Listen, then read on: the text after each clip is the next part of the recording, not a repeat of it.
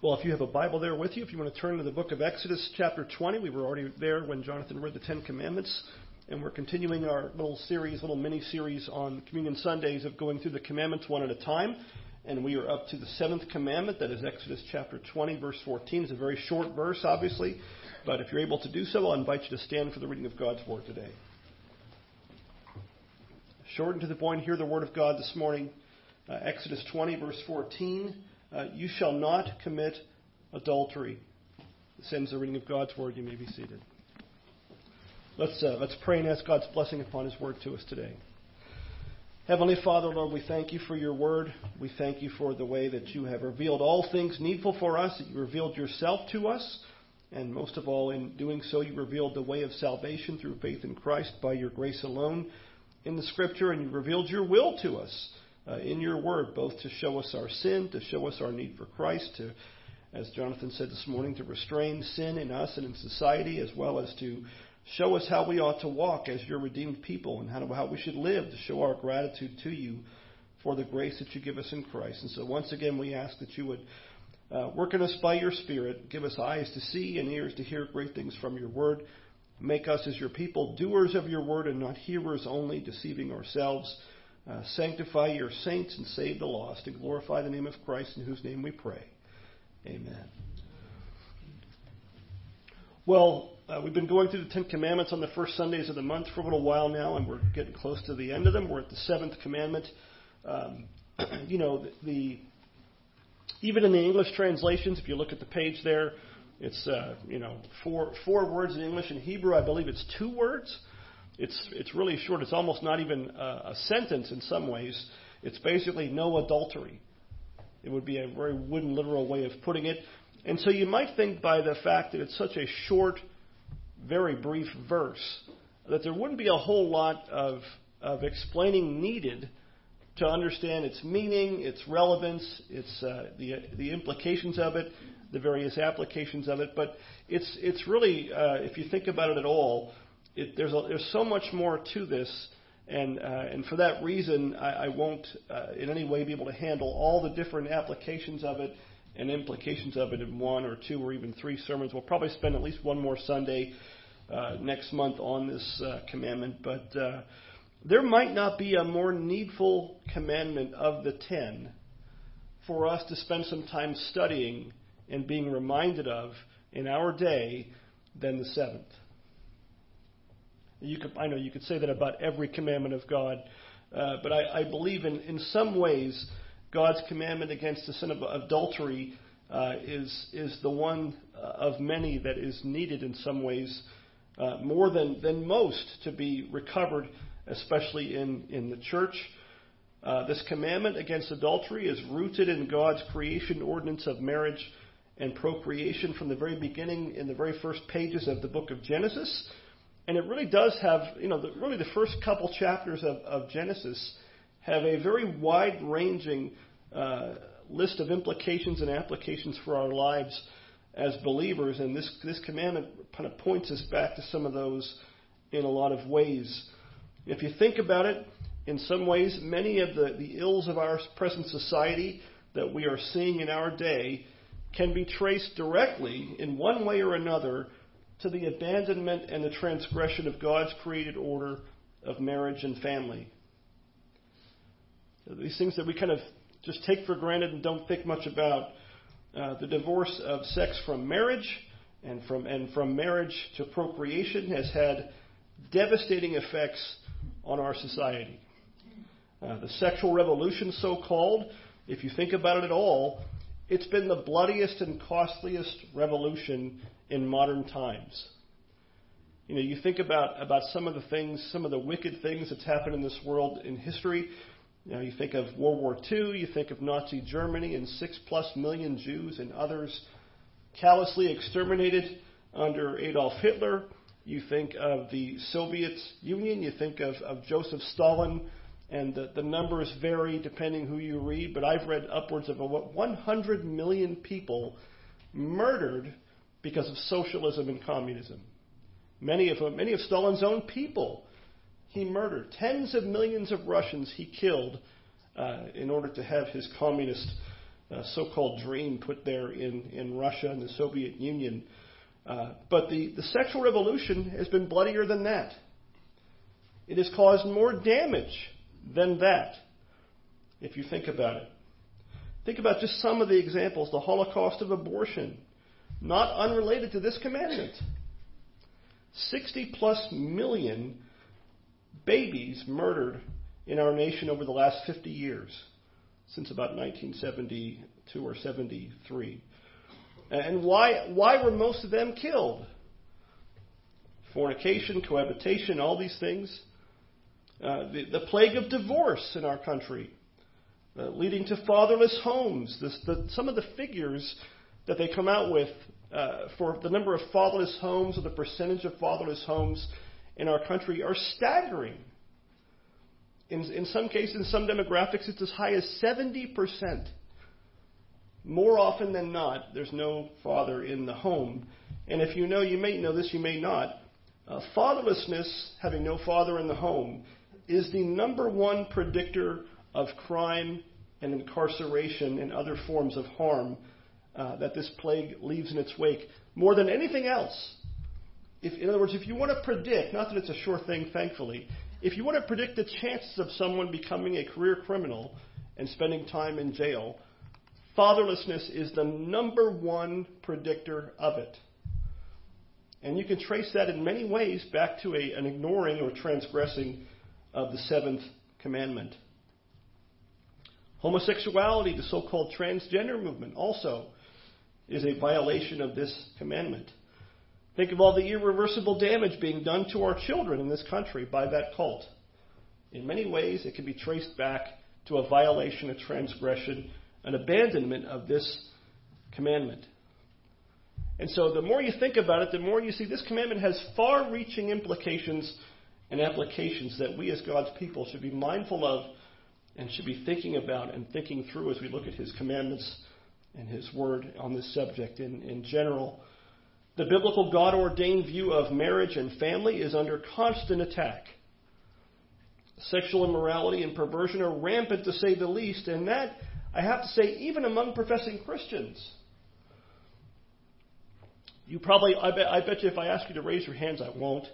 Uh, we're not interactive in our sermons as Presbyterians. We're the frozen chosen. We don't, you know, move around or say things. But uh, how many of you, and I'll, I'll just let you think of this on your own, how many of you know professing Christians who are cohabitating right now and think nothing of it? We had neighbors, and I won't say their names, uh, a number of years ago, who we loved them. They're just nice, the nicest people you ever want to meet cohabitating didn't think a thing of it. I think eventually, years down the road, they got married. But at the time, I, I was a little bit, I didn't know what to say. I thought I wanted to say, you realize this is not a small thing, what you're doing. They thought nothing of it. It didn't even cross, seem to cross their mind at the time. Our culture is seemingly in the midst of an all-out rebellion against God's law regarding marriage, family, and sexuality in general. Kevin DeYoung writes the following. He says, Is there any command more ridiculed in our culture than the seventh commandment? Adultery is a joke. Homosexuality is a right. Sex before marriage is the norm. No fault divorce and remarriage is assumed. Bestiality is increasingly considered avant garde. This is the world that we live in. Sex has always been a leading vote getter in the most popular sin contest. But never before in this country has so much sexual deviance been made to look so normal and God's standards made to look so obscene. And that was written probably over a decade ago. I think it's gotten worse since the publication of that book, sad to say. You know, sadly, the seventh commandment is also disregarded, redefined, and transgressed among many professing Christians. And that to such a degree that at times there no longer seems to be much of a difference between the church and the unbelieving world around us. This should simply not be so. You know, 1 Thessalonians chapter 4 verse 3 Paul says this. He says to the believers in Thessalonica, he says, "For this is the will of God that should get our attention." Right? That's what every commandment you read in scripture could have that as the preface. Here's the will of God for you. give the commandment. He says, Here, this is the will of God, your sanctification. In other words, God making you more and more holy, more like Christ by His grace. This is the will of God, your sanctification. And what is it? That you abstain from sexual immorality. That sounds like a big statement. Is, it, why does he say that? Does Paul say that because it's the end all be all? Is he boiling down, you know, when we read the Ten Commandments, was Paul saying, you know what, you can boil all those down to just the one? No. If you were going to boil it down, you, would say what Jesus said in Matthew 22 Love the Lord your God with all your heart, soul, mind, and strength. Love your neighbor as yourself. But Paul is able to say in some ways that the will of God, and in some ways, in some sense, the sum total of our sanctification, in some ways, is in the abstinence from sexual immorality. Why? Uh, not because it's the end all be all of the Christian life, but because in the midst of a debauched culture, abstaining from sexual immorality is one of the primary distinguishing marks of a believer. It's one of the main things, it's meant to be one of the main things that sets you and I apart from a dark, unbelieving world. And so when we abandon that, what are we doing? We're not being the salt and light that we're supposed to be, among other things.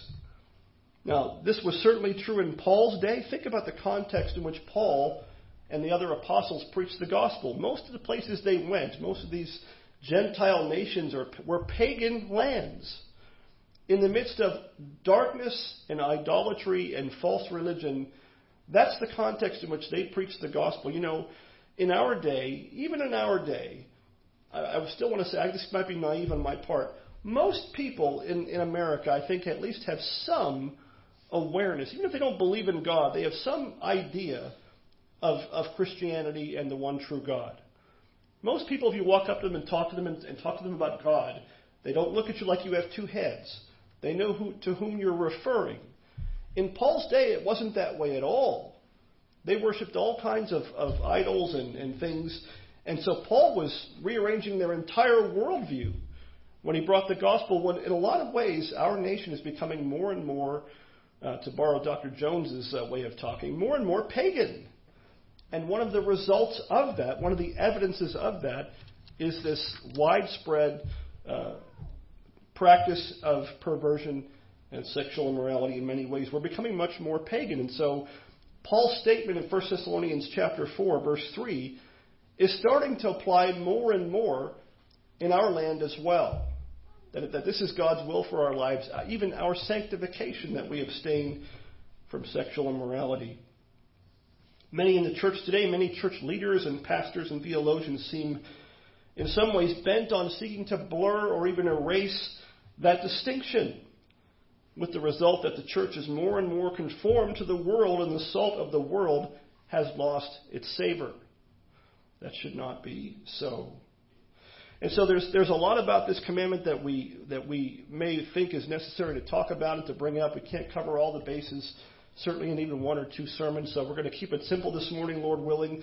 Uh, I'm going to cheat, and I'm going to use the, uh, the the shorter catechism, the two questions on that commandment, as in some ways our outline uh, for it this morning. But the first thing I thought we should look at um, is is this a topic that should be dealt with in the pulpit? Uh, you know, sometimes we might think, oh, this is this is uncomfortable. I remember being at church uh, a number of years ago with a colleague of mine uh, was preaching and uh, whom I think highly of, and he would sometimes give warnings from the pulpit and say, oh, you know, this this one is uh, you know, use movie ratings, you know, PG or PG-13 and and and, and, and things like that. And we're not going to go into PG-13 in any way uh, this morning, but you know, we have a tendency, I think, many of us, well-meaning, uh, that anything that like this that might make us a little uncomfortable, uh, we often want to avoid dealing with it, especially in the pulpit. And I think that's a mistake, and I hope to show you why that's a mistake here uh, briefly here this morning. And I'll just ask this does the, does the Bible not address this subject a multitude of times in the Old and New Testaments? How often does this subject come up in the Bible? It comes up constantly. You'd probably have an easier time listing the books, especially of the New Testament, that don't talk about it than the ones that do. And it might be a rather short list, and it might shock you how short that list might be. Do we dare remain silent about a subject that's so commonly addressed in the Scriptures? Are we wiser than God? That's what, we, that's what we're implying when we, when we omit parts of Scripture from preaching. Now, to be sure, there's a right way to do it and a wrong way to do it, as it is with most things. That's certainly true with this particular subject in the preaching and teaching of the church. It, it should not be done in an unnecessarily provocative or offensive way. You know, one of the things that seems more, more and more common in our day, even in some reform circles, is people look for shock value. Maybe that's because part of our internet age. Everybody wants clicks. Everybody wants to get uh, reactions and impressions. We should not treat the preaching of God's word that way. So we should not do these things and address these topics in a unnecessarily uh, offensive or provocative way. It should not be done in such a way that causes our little ones to stumble. Uh, but at the same time, I believe it's something that, that it should be done in such a way that they can hear it. And I'll, I'll ask this think about this. How often do the subjects of marriage and sexual morality come up in the epistles of the New Testament? Again, you'd have an easier time listing the ones where it doesn't show up than the ones where it does. And why do I ask that? When Paul or Peter or John, for example, wrote their letters to the churches, uh, letters, uh, what, what happened with those letters or epistles that, were, that we read in our New Testament? They were read publicly before the gathered church. And when you read the book of Ephesians, for example, it's clear that children were present. Ephesians 6, he says, Children, obey your parents in the Lord, for this is right. That letter was read in front of the entire church. And children, little ones, were addressed directly as a result of that in the preaching. That should not be something that we never do. And so the things that Paul wrote in that letter, which also touched on these subjects, would have been read in such a way, not to give offense, but to give instruction for everybody in, in the church. In other words, they were read, these letters were read publicly before the whole congregation. On the Lord's Day, they were often, we assume, taught and explained to the gathered church in that setting. And if that's the case, how often were these subjects brought up in the church? And necessarily so. Remember the context in which these people were, converted out of the paganism, the immorality, the idolatry that they were converted from. It was necessary to teach these things even more in that context. Marriage, husbands and wives, parents and children, faithfulness and adultery, sexual immorality of all kinds. These things are clearly and explicitly addressed in one way or another throughout the New Testament epistles.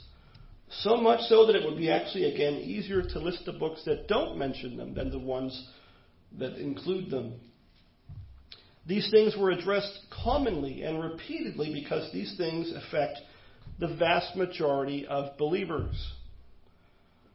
Think about this. You know, in most contexts, in most ages, really, even including our own, most people, especially most Christians, will eventually get married. Not all, but there's certainly application with these things because of that.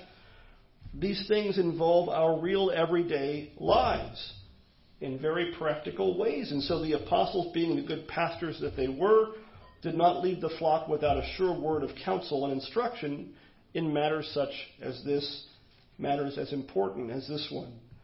And so in the church today, I think we must do likewise if we're to be faithful to the word of God. So let's look at this. We're going to use the shorter catechism briefly as our outline in some ways. Uh, as this is going to be an introductory sermon on the subject, so not all bases will be able to be uh, touched on or covered. But we hope to look at this maybe another another Sunday or so in the future. But for the sake of clarity and, sincere, and simplicity, uh, we're going to stick with the outline the shorter catechism gives us in question 71 and 72. So 71 uh, is what is required in the seventh commandment.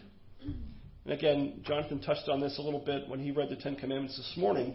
Um, as always, the commandments uh, have a positive and a negative application. And you might say, well, it says what we're not to do. But it also has an implication for what we are uh, to do. And question 71 says, what, what is required in the seventh commandment? What's the basic thing God, God's will is for us? here. The seventh commandment requires the preservation of our own and our neighbor's chastity or purity in heart, speech, and behavior.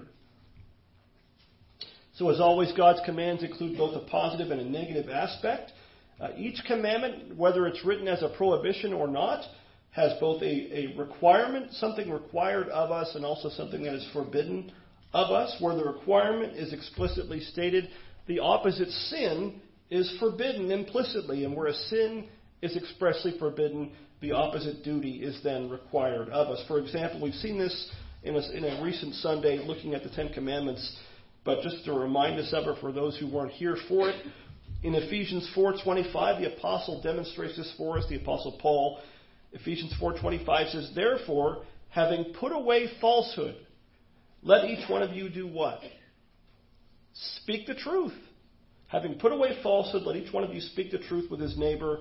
Why? For we are members of one another." So, falsehood and dishonesty is forbidden, and this is part of the ninth commandment, right? We are not to bear false witness against our neighbor uh, Exodus 20, verse 16. We'll get to that in a few months probably. But notice that it's not enough simply to refrain from lying or deception. Paul could have just said, hey, you liars, stop it.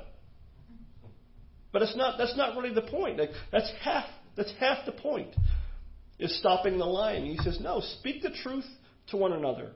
Elsewhere, he says we are to speak the truth in love. So being dishonest, not being dishonest isn't the fulfillment. Being honest people is the fulfillment positively of it. And then in Ephesians 4:28, Paul goes further. He says, "Let the thief no longer steal." But he doesn't stop there, does he? Let the thief no longer steal, but rather let him labor, you know, work hard, doing honest work with his own hands. You know, theft is work. It's not honest work. It's not God honoring work. He's Let him labor doing honest work with his own hands so that he may have something to share with anyone in need. And so, here's your quiz. What's the opposite of theft? It's not just not stealing. The opposite of theft is working hard, and it doesn't stop there. He could have just said, Let the thief no longer steal, but let him work to earn his keep. And that's a true statement. But that's not how Paul goes farther than that. He says, let the thief no longer steal, but let him work with his hands, doing honest labor, so that he may have something to share with anyone in need. The opposite of theft, and the thing that we are required, uh, duty bound to do, is not just not stealing, it's charity. It's having something to share with others when they are in need. And so, what's required positively of us in the seventh commandment? Question 71 says that it is the Here's the basic gist of the commandment the preservation of our own and our neighbor's chastity. And then it goes in heart, speech, and behavior thought, word, and deed. Now, first, notice that with all of the commandments, uh, we're not only to be concerned with the preservation of our own chastity, as important as that is, and that's where it has to start in some ways, right? We are also to be concerned with that of our neighbor as well. That sounds like we're being busybodies. It sounds like we're sticking our nose where it doesn't belong. Like we don't want to know these things, but we, we should be concerned for the well being of our neighbors. And a, a disregard of their of the purity of their lives is being disregarding of their well being. You know, we, we might just kind of, uh, they'll get what's coming to them. No, that's bad. Now, we can do it in the wrong way you can show your concern for somebody else's, you know, sexual impurity or, or purity by being a prideful, arrogant person, by being a judgmental person, by being somebody who's a busybody and sticking your nose in somebody else's business. That's not what the Catechism is telling us to do. But we should care for their well being enough. We should love our neighbor enough to not be okay or not be uh, disregarding how they are living before God. Now, first things first, we must start with ourselves, with our own chastity or purity, before overly concerning ourselves with that of our neighbors. Our own houses must be in order. What does the Bible say? Judgment begins where? With the household of God. It starts with us first. Uh, so, and that involves our, our heart, speech, and behavior. So, if we are, are concerned about our neighbor's chastity or purity, uh, if we're not concerned about it, then we don't love them and we don't really care for their well being Uh, and think about this. We think of the commandments, and sometimes we can kind of slip into a, a legalistic way of thinking about them. But God's will, as expressed in His commandments, is about what's best for us. We were, we, you know, we kind of chafe against it at times. Oh, we think our way is better for us at times. But no, God's will in the book of Deuteronomy, when He talks about the commandments, He mentions a few times that these things were for your good always. When you think of Romans 12, where Paul says, Don't be conformed to the world, but be transformed by the renewing of your mind, what does he say in verse 2? That you may test or prove what is the will of God. And how does he describe the will of God? What is good and acceptable and perfect. God's will, as expressed in his word, even in his commandments, is for our good. It's good, acceptable, and perfect. Sin, on the other hand, the things that are not God's will, leads to nothing but misery and death. That's really how we should be thinking about God's commandments. Now, notice the Catechism speaks of the preservation of our own and our neighbor's chastity or purity in heart, speech, and behavior. Again, thought, word, and deed. God's commandments have always reached deeper than just the outward actions. Know, I think sometimes we are guilty of the, the mindset of the rich young ruler in Mark chapter 10. Remember, Jesus, he comes to Jesus in front of everybody. He doesn't, you know, sneak up to him at night when no one's around. He, he runs up in front of everybody, you know, good teacher, what, what must I do to inherit eternal life? It's like, you know, where's the hidden camera? This is the greatest uh, opportunity for evangelism in human history. Somebody, everybody ever ask you that? Hey, how do I get saved? Have you ever had somebody ask you that? I've had it once, and I thought somebody was playing a prank on me back in my Navy days. This guy was reading a Matthew Henry commentary at our snack bar in our berthing, and I think I had a Christian T-shirt on. And he said, "What does this mean?" And I'm looking, he's reading Romans. I'm like, "All right, all right, somebody's playing a trick on me here." But it doesn't happen very often. This guy does this, and he said, "Oh, you know, what am I going to do?" And Jesus lists a bunch of commandments off for him. Well, you know, you know the commandments, and he gives him a few of them. And what does the guy do? What does he say? All these I have kept from my youth. Been there, done that. No problem. What else you got for me, Jesus? Right? Was that true? No. But did he think it was true? Yes. Why? Probably because he kept them outwardly. He kept them outwardly, but Jesus is like, not so fast, right? And he says, okay, there's one thing you lack. And then what did he tell him? We would never say this, but Jesus said it. He said, one thing you lack, take all your possessions, sell them, give it all away to the poor, and then come follow me. And what did the guy say? Not that. He went away sad because he had great possessions.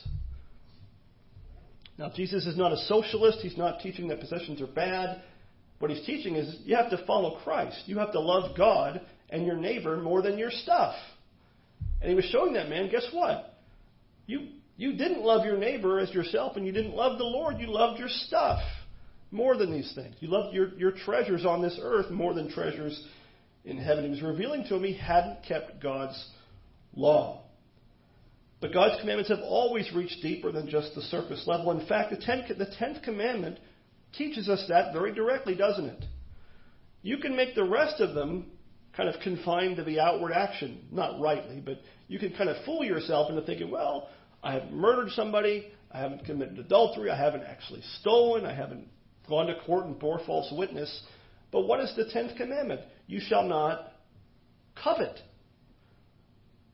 Coveting is an inward action. It's not an outward action at all. It might lead to outward actions, but it's an inward disposition. And so our hearts and thoughts are where our sins find their root. And so we must be mindful of our hearts, not just the outward actions. Proverbs 4:23 says, "Keep your heart with all diligence, for from it flow the springs of life." You know, Jesus said, "Out of the abundance of the heart, the mouth does what? Speaks." The, the mouth is an indication of what's in here, right? The, the heart, but but it starts in the heart. Evil speech starts in evil thinking and evil uh, things in the heart, as well as our actions lead from that as well. So we must, as believers, guard our hearts, our words, and again our actions. We need to learn positively to think, speak, and act in such a way that tends toward the preservation of our own purity and that of our neighbors. And where does that start? We looked at this yesterday at the men's breakfast in some ways.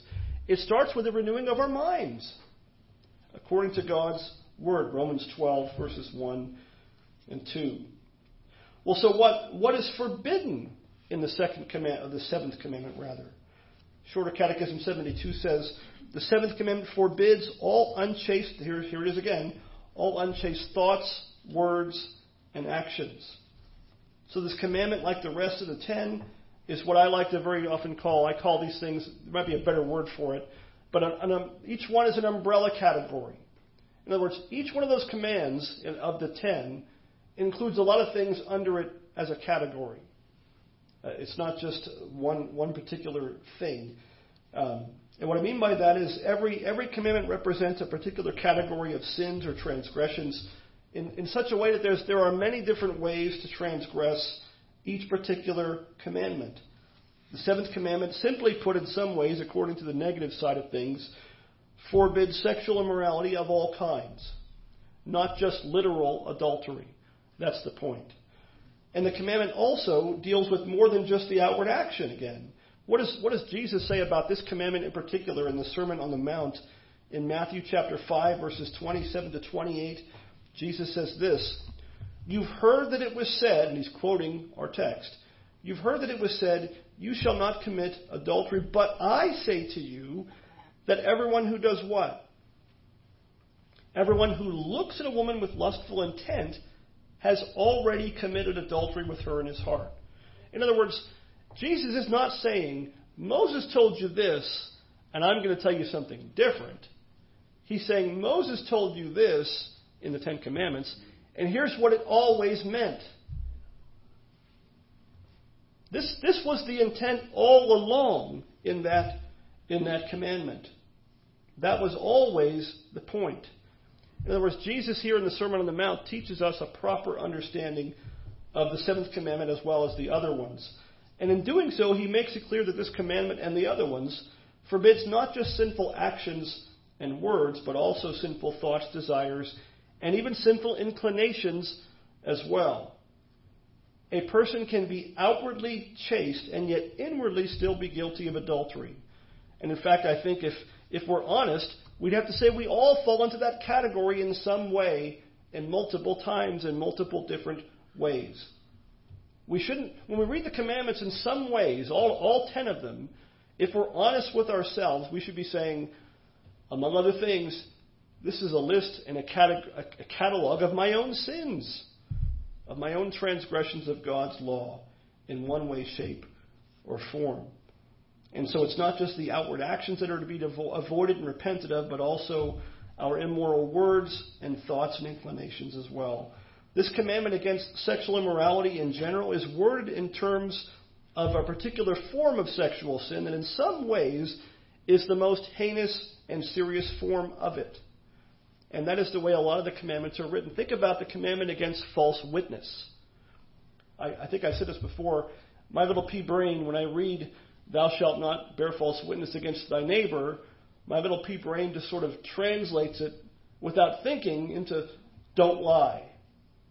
Now, it includes don't lie, right? But that's not what it says. It says, Thou shalt not bear false witness. It's a courtroom figure. Why is the commandment written in that form. How many of you have ever testified in a court trial? Or given a deposition, maybe? I've done that. Most of us probably haven't. You know, how many of you have gone to jury duty and not been selected, thankfully? Multiple times, you know, I'm always like, I'm a pastor, you don't want me, you know. But, um, you know, kind of thing. Uh, I support the military, law enforcement, and, you know, uh, out of here, you know, go home uh, for the day. Unfortunately, that shouldn't be the way it is, but that, that feels like it's the way it is. Um, but when it says, Thou shalt not bear false witness, it's written that way, among other reasons, to show you how serious of a problem and a sin that is. Because if you bear false witness in a court of law, someone could die. If it's a capital case and you testify falsely that so and so murdered so and so, at least in some places, they could be executed. or at least go to jail for the rest of their lives. So it's, it shows how serious it is. And so the seventh commandment could just say, and it wouldn't be wrong to say, Thou shalt not commit sexual immorality of any kind. It could just say that, but it doesn't. It means that, but it puts it in, in the form of the most heinous form in some ways of that sin to show us how serious a sin it is. That is the point of it. What makes adultery so serious a sin before God? It's, it's so such a sin before God not just because it's sexual immorality, which it is, and that is a serious thing, but it's also theft. It's, it's a transgression also of the eighth commandment. Thomas Watson, my favorite Puritan, puts it this way It, that is adultery, it is a thievish sin. It is the highest form of theft. The adulterer steals from his neighbor that which is more than his goods and estate. He steals away his wife from him, who is flesh of his flesh. And then above and beyond even that, it's a violation of a covenant before God. It's a violation of the marriage covenant. So it's also the breaking of one's vows before God and bearing false witness before God and man. So it's also a violation of the ninth commandment. It's also a violation of the tenth commandment. In fact, what does it say in the tenth? I always find it a little strange. It's God's word, so we can't criticize it, but that the order of the things we're not supposed to covet I always thought, why does the house come first and then the wife? Uh, you, I would think wife, then your possession. No, it's like not your neighbor's house, not your neighbor's. But he says right there, why does it say that? Uh, it's almost as if God wanted to make sure that we thought and understood. Here's a lot of the things you typically covet. And he says we're not. So it's a violation of all these different commandments. You know, it's been said you could probably list all ten as this being a violation of, of all ten. But it's a violation of the covenant of marriage before God. And so, you know, there's, there's clearly a great deal of overlap between God's commandments, and in breaking one of them, we often tend to break others, maybe even all of them, as well. You think about the damage that particular sin does. We've already listed a few things related to it. You can see why this is written the way it is and why it is so serious. And so, I want to look at the importance of marriage, at least briefly this morning. And God's commandment against adultery shows us something, I think, about God's view of the importance of the sanctity of marriage. You know, back in the Garden of Eden, back in Genesis chapter 2, there in paradise before the fall of mankind into sin, when Adam and Eve ate the forbidden fruit in Genesis 3, God saw everything that He had made. Remember the, remember the pattern in Genesis 1? God made light and darkness, he saw that it was good. God made this, he saw it was good. Every and then at the very end, he saw everything that he had made, and it was all very good. Before sin, there was nothing wrong in creation, but there was one thing that the Bible says before Genesis 3, before the fall, one thing and one thing only the Bible says is not good. And God took care of it, didn't he? But there was one thing missing. He said it was not good, Genesis 2:18, not good that man should be alone. We don't handle things by ourselves very very well, right? It says it is not good that man should be alone. I will make a helper fit or suitable for him. Uh, Eve, his wife, was the helper that God made that was suitable for Adam. In Genesis 2:24, we read the following: When God instituted the creation ordinance of marriage, He says, "Therefore, a man shall leave his father and his mother." and hold fast to his wife, and they shall become one flesh. Or the King James says, leave and cleave. You know, leave doesn't mean you abandon your family, but you stick closer to your wife.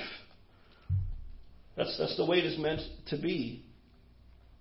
Genesis uh, 1.28 says this, And God blessed them, Adam and Eve, and God said to them, Be fruitful and multiply, and fill the earth and subdue it, and have dominion over the fish of the sea, and over the birds of the heavens, and over every living thing that moves on the earth.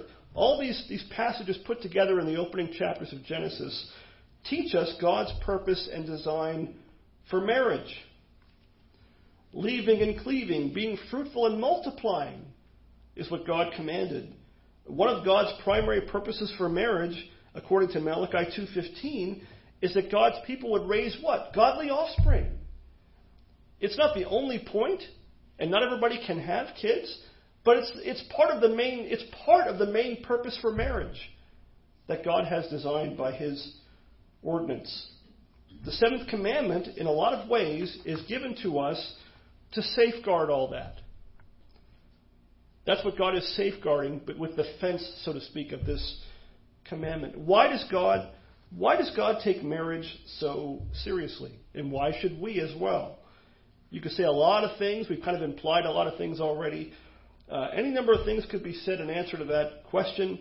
Uh, you could think about all the societal ills that we see as a result uh, of, of transgressing God's law in this regard. The breakdown of the family, uh, by any uh, any honest estimation, has taken a, a, great toll on our land that we're still seeing increasing today. Uh, but there's another more important answer to that question. All these things are important, but the main thing is that marriage is a picture of the gospel. You know, we, we tend to, in the reform circle, sometimes overuse that, that idea. Everything is, is a gospel this, it's a gospel centered that. But the Bible gives us much clear warrant in this particular thing to say that marriage really is a picture of the gospel of Christ. Ephesians chapter 5, verses 21 to 33, a pretty long passage considering the length of that book. In that passage, Paul has a lot to say about God's design for marriage, and he bases everything he has to say about marriage there in Genesis chapter 2. He points us back to the beginning of God's original institution of marriage. But in verse 32 of Ephesians 5, this is what Paul says. He says something that if you've never read it before, should kind of make you sit back in your seat and, what? Did, I read that right? You know, he's giving us all this practical advice for marriage, but for husbands and wives. Uh, you know, wives submit to your husbands as, as the church does to Christ. Husbands, love your wives as Christ did the church, even laying down his life for the church, and all these things. And in verse 20, verse 32, he says this. He sums up the whole thing and says, This mystery is profound, and I am saying that it refers to Christ and the church. So, all of God's commands are important, no question. We don't get to pick and choose. We don't get, well, I, I like this one, but not that one. But this particular one, God shows explicitly in the New Testament that it's meant to be a picture, a shadow, a portrait of some kind of the gospel of Christ and his church. James Montgomery Boice writes the following He says, When God created marriage, it was not simply that God considered marriage to be a good idea, though it certainly is that, or even because God thought that it would be a good way to have and rear children. God created marriage to illustrate the relationship between Christ and the church. You know, it's, it's both and. God did say it's not good that man should be alone. So that's one of the reasons he, he made it. But the ultimate thing it's meant to do is to show uh, illustrate, as Boice says, the, the relationship between Christ and the church. So, simply put, marriage between a husband and a wife is meant to be a picture of the relationship between the Lord Jesus Christ and His church, that is, His redeemed people. That's, that's why God takes marriage and adultery so, so seriously, and no wonder we should do so as well. Now, one thing about that, the fact that it is a picture of Christ in the church, it is a picture of the gospel you know, we, we all sin in many ways. We all have sinned against this commandment, even if not outwardly, but some even have. Uh, one of the things we should always keep in mind when we think about these things is that there is grace and forgiveness and restoration for those who have sinned in this way as well. The, the message of the church and the message of the Bible is not just be, be gone unless you've met this bar, unless you've you know not transgressed this commandment. There's no place here for you. No, the gospel is, is a gospel for sinners. There is forgiveness for all these kinds of sins. And thankfully, there's also cleansing from these things. In other words, God, when He saves you, what does He do? We talk about these big $10 theological words. God justifies you in Christ. In other words, He forgives all of your sins. When you come to Christ by faith, forgives all of your sins freely because of Christ's death on the cross. But He also sanctifies you, which is also part of the gospel. It's part of the blessing that Christ has, has, uh, has earned for us. And what, what is sanctification?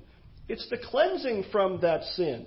It is, it is that process of God's grace, the, the work of God's ongoing work of God's grace, whereby He sanctifies us, where He makes us more and more die to and repent of our sins, and more and more be conformed to His image, walking in newness of life in the power of the resurrection. Both those things are part of the good news of the gospel of Christ, and both those things are what God, among other things, gives us through the gospel of His Son. And so we should rejoice in that as well, that there is forgiveness. We are not rich young rulers here. We are not those who have this pride of we've, we've, we've passed the bar exam, we've gotten further enough on our own. We are all saved, as we're going to see by this table again, by the grace of God and by the death of Christ. So may God preserve and strengthen our marriages and our families so that He might be glorified in us. For those who are still seeking marriage, may God be pleased to bless that desire with a, a godly spouse, a godly wife or husband, and to give us godly children that we might raise to His glory. Uh, and uh, however, however imperfect our marriages might be, may God make it so that uh, all of our marriages and families are in some way a reflection unto God's glory of Christ and the church. Amen.